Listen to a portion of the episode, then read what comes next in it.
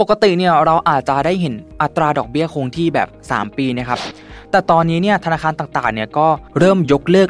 อัตราดอกเบี้ยแบบคงที่แล้วนะครับ แล้วเราต้องรู้อะไรบ้าง เมื่อธนาคารกำลังจะปรับเป็นดอกเบี้ยลอยตัว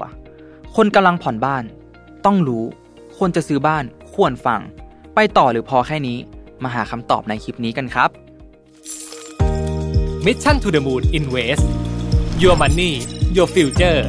เตรียมรับ ปรับแผนเรื่องการเงินการลงทุนเพื่อวันนี้และอนาคต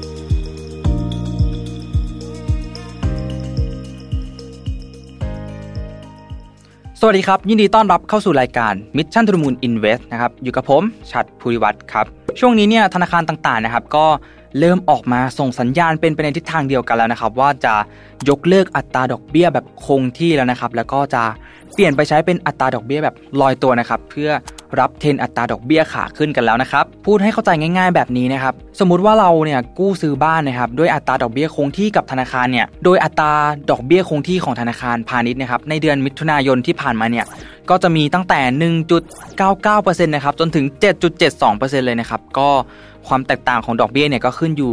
กับแต่ละธนาคารด้วยนะครับ ผมยกตัวอย่างที่ดอกเบี้ย 3%แล้วกันนะครับ ดอกเบี้ยบ้านคงที่เนี่ยก็จะไม่เปลี่ยนแปลงตาม MRR ของธนาคารนะครับกำหนดไว้เท่าไหร่เนี่ยผู้กู้ก็จะต้องจ่ายเท่านั้นนะครับ โดยปกติแล้วเนี่ยดอกเบี้ยคงที่นะครับก็จะ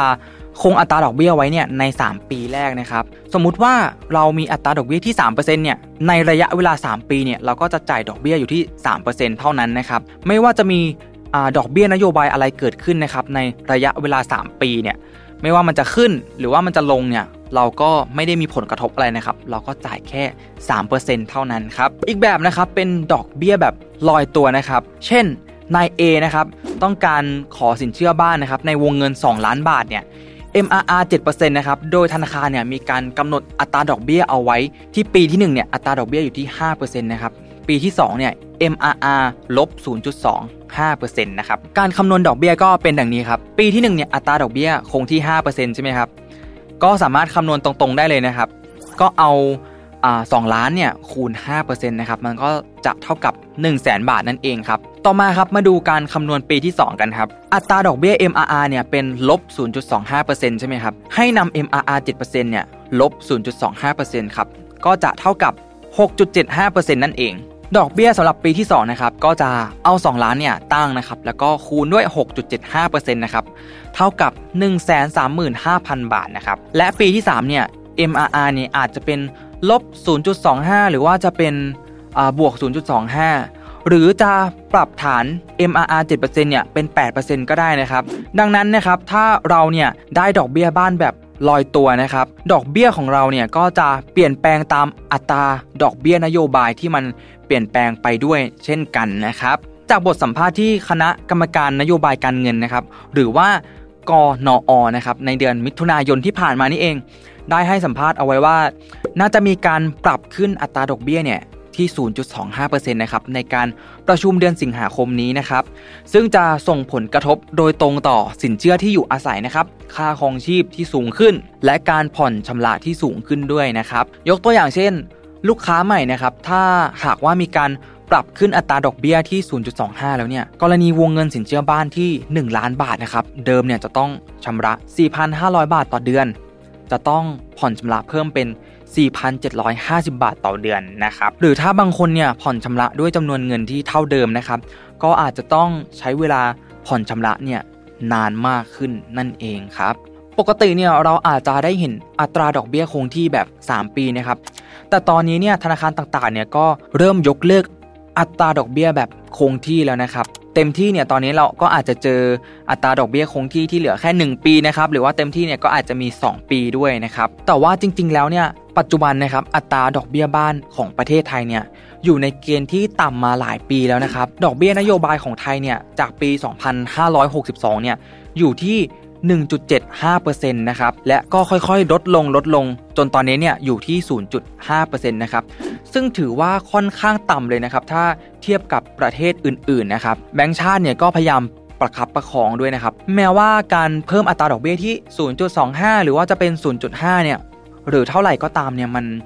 ส่งผลกระทบต่อต้นทุนในภาคของธุรกิจด้วยนะครับ มันกระทบหลายส่วนมากนะครับ ยิ่งถ้าเป็นธุรกิจที่ต้องมีการกู้ยืมเงิน ที่เป็นจำนวนมากเนี่ยก็ส่งผลกระทบต่อต้นทุนที่เพิ่มมากขึ้นตามไปด้วย นั่นเองครับ จากสภาวะเศรษฐกิจชะลอตัวนะครับ ดอกเบี้ยเนี่ยอาจจะปรับขึ้นอีกนะครับ แล้วก็อาจจะค่อยๆ ปรับลดตัวลงนะครับ อาจมีระยะเวลาถึง 3 ปีนะครับ แล้วจึงกลับมามีดอกเบี้ยแบบคงที่อีกครั้งหนึ่งนะครับ แต่ทั้งนี้ทั้งนั้นเนี่ยก็ต้องดูตามสภาพเศรษฐกิจด้วยนะครับ ส่วนอัตราดอกเบี้ยที่จะปรับ เพิ่มขึ้นเป็นเท่าไหร่เนี่ยเราก็ต้องรอติดตามการประชุมในเดือนสิงหาที่จะถึงนี้ครับและในส่วนของใครเนี่ยที่มีแพลนที่จะกู้ซื้อบ้านอยู่แล้วนะครับ ก็อาจจะเหมาะมากๆนะครับ ในตอนนี้นะครับก่อนที่อัตราดอกเบี้ยเนี่ยจะปรับเพิ่มมากขึ้นนะครับ เพราะว่าธนาคารของรัฐเนี่ยบางแห่งนะครับ มีโปรอัตราดอกเบี้ยที่คงที่อยู่ด้วยนะครับ อย่างในตอนนี้เนี่ยเช่น ธนาคารออมสินนะครับ แล้วก็ ธนาคารอาคารสงเคราะห์หรือว่าทอสเนี่ยก็มีอัตราดอกเบี้ยที่คงที่อยู่ด้วยนะครับ แต่ว่าในรายละเอียดเนี่ยอาจจะต้องไปดูเพิ่มเติมกันเอาเองนะครับ ส่วนคนที่มีแพลนว่าจะกู้สินเชื่อบ้านในปลายปีนี้หรือว่าต้นปีหน้านะครับ ก็อยากให้คำแนะนำอยากแชร์แบบนี้แล้วกันนะครับ ก่อนอื่นเลยเนี่ยก็ฉันอยากให้ทุกคนเนี่ยได้ลองดูสภาพการเงินนะครับ ดูสถานะทางการเงินของตัวเองก่อนนะครับ ว่าในตอนนี้เนี่ยรายได้ของเราเนี่ยที่มีอยู่เนี่ย มันมีสภาพคล่องไหม มันมีเงินเหลือไหมนะครับ มันตึงไหมนะครับ ถ้ามันค่อนข้างตึงเนี่ย ก็อย่าเพิ่งไปกู้อย่าเพิ่งไปมีภาระเพิ่มเลยนะครับ ปัจจัยหนึ่งที่สำคัญนะครับ ลองดูว่าตัวเราเองเนี่ยมีเงินสำรองฉุกเฉินเนี่ยหเดือนถึง 12 เดือนแล้วหรือยังนะครับ ซึ่งถ้ายังไม่มีเนี่ยก็แนะนำว่าอย่าเพิ่งเพิ่มภาระเด็ดขาดเลยนะครับ เงินสำรองฉุกเฉินเนี่ยคิดจากอะไรนะฮะก็ง่ายๆแบบนี้ครับ สมมุติว่าเดือนนี้เนี่ยเรามี รายได้เข้ามาเท่าไหร่เนี่ยเรามีฟิกคอร์สเท่าไหร่นะครับฟิกคอร์สเนี่ยคืออาจจะเป็นค่าผ่อนรถค่าที่อยู่อาศัย ค่าอาหารการกินนะครับที่เราต้องจ่ายเป็นประจำทุกเดือนเนี่ยมันมีเท่าไหร่นะครับ ให้เราเนี่ยคูณ 6 เข้าไปหรือว่าคูณ 12 เข้าไปนะครับ ก็จะได้เป็นจำนวนที่เราต้องการนั่นเองนะครับ ทีนี้เนี่ยเรามีฟิกคอร์สอยู่แล้วใช่ไหมครับ แล้วใครเนี่ยที่ต้องการจะมีสินเชื่อบ้านเพิ่มมากขึ้นเนี่ย คุณลองไปดูราคาสินเชื่อบ้านที่คุณต้องการจะซื้อต้องการจะผ่อนชำระนะครับ แล้วลองเอามาคำนวณเพิ่มเติมกับฟิกคอร์สของคุณครับ ว่าถ้าคุณต้องผ่อนชำระบ้านเพิ่มขึ้นในจำนวนเงินเท่านี้เนี่ย บวกกับฟิกคอร์สที่มีอยู่เนี่ย เงินสำรองของคุณเนี่ยมันเพียงพอไหมรายได้ในแต่ละเดือนเนี่ยมันเพียงพอไหม ถ้าเราจ่ายไปจำนวนเท่านี้แล้วเนี่ยมันค่อนข้างตึง เรามีความเครียดเนี่ยก็แนะนำว่าอย่าพึ่งไปผ่อนชำระ อย่าพึ่งไปมีภาระเพิ่มเลย จะดีที่สุดนะครับ ต่อไปครับเป็นข้อควรรู้เรื่องดอกเบี้ยนะครับ โดยปกติแล้วเนี่ยเรามักจะเจอดอกเบี้ย 3 รูปแบบนะครับ อันแรกเลยเนี่ยก็คือ MRR นะครับ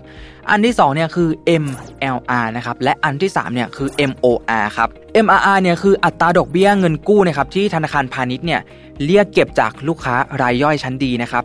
สำหรับเงินกู้ทุกประเภทเลยนะครับและมีกำหนดระยะเวลาที่แน่นอนนะครับ MLR นะครับก็คืออัตราดอกเบี้ยที่ธนาคารเนี่ยเรียกเก็บจาก ลูกค้ารายใหญ่ชั้นดีนะครับสำหรับประเภทเงินกู้แบบมีระยะเวลานะครับ MOR เนี่ยก็คืออัตราดอกเบี้ยที่เรียกเก็บจากลูกค้ารายใหญ่ชั้นดีนะครับสำหรับประเภทเงินเบิกเกินบัญชีนะครับหรือว่าการเบิกเงินทาง OD นั่นเองครับ เดี๋ยวเราลองไปดูรายละเอียดเพิ่มเติมของดอกเบี้ยกันเลยดีกว่าครับ1ครับ MRR เนี่ยคืออัตราดอกเบี้ยที่คนทั่วไปเนี่ยมีโอกาสผ่านได้ง่ายกว่าอัตราดอกเบี้ยอื่นนะครับแต่ก็จะมีความเสี่ยงสูงกว่านะครับมีความผันผวน ที่พอสมควรเลยนะครับ จึงทำให้อัตราดอกเบี้ยเนี่ยสูงกว่า MLR นะครับอีกทั้งยังมีการปรับขึ้นอัตราดอกเบี้ยได้ง่ายกว่าอีกด้วยนะครับ2ครับ MLR เนี่ยคืออัตราดอกเบี้ยที่เรียกเก็บจากลูกค้ารายใหญ่นะครับเป็นประเภทรายใหญ่ชั้นดีด้วยนะครับ ประเภทเงินกู้แบบมีระยะเวลา โดยต้องมีประวัติการเงินที่ดี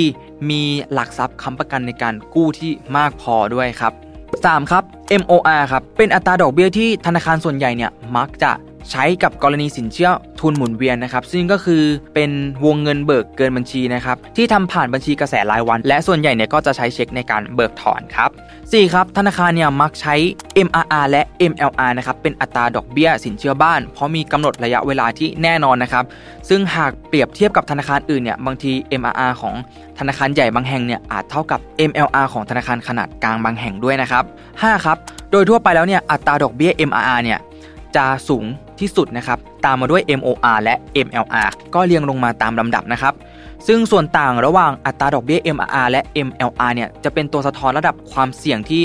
ต่างกันระหว่างลูกค้ารายใหญ่และรายย่อยนั่นเองครับสรุปโดยรวมอย่างนี้นะครับอัตราดอกเบี้ยที่กำลังจะปรับเพิ่มขึ้นเนี่ยเราจะต้อง